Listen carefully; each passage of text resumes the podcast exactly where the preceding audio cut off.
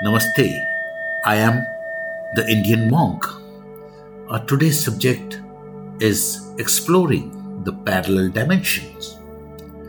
Just as the other side exists in the dimension with a higher vibration level than Earth has, same way the parallel dimensions exist, but little lower vibrations than the other side and little higher than our earth. I have come to believe that everything we humans have created or even imagined exists somewhere. So, why wouldn't this be true of the parallel dimensions too? Imagination has to be one of the worst words in the English language, for it implies something that isn't real. I contend that there is no such thing as imagination, for if the mind can bring an image of something up, then it truly exists. The mind, therefore, is simply bringing forth a memory. For example, if I ask you to summon up an image of a Elfie into your mind, you couldn't because you don't know what Elfie is. But if I told you that Elfie is a small animal with round ears, long orange fur, tiny nose, pointed teeth, little claws, and no tail, you could probably bring a similar image to mind. And more of the description I gave you, the more precise your image would be.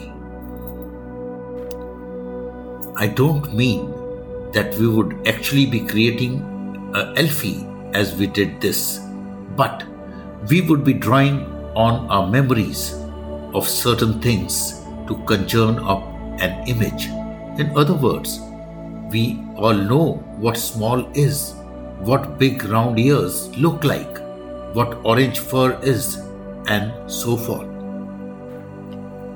As in my previous episodes, I have explained about the parallel dimensions and about the Loch Ness monster, how it is lying in the parallel dimension, and what is the frequency and the energy that it slips to this dimension. Since thoughts are things that carry energy, when that energy is expressed in a belief that's strong enough and given out by many, it can change its form and become a real thing. Prayers can do the same in the form of miracles, and positive thinking can lead to a healthier body and more success in life. Take this a bit further in the form of a belief in folklore and mythology, and creation takes place, which is why these parallel dimensions exist. Personally, I think that knowing about the parallel dimension is just for information, and you should keep your mind in your own dimension. Many of these dimensions are basically belongs to children where they can see fairies, flying horses, unicorns, and like. As you all know, the children are very clean and clear from heart and without any negative vibrations. Keep in mind that just as we rarely see the inhabitants of other side, we also don't tend to witness the creations that exist in the parallel dimensions. So stay safe, stay blessed, stay focused, and stay happy. Namaste.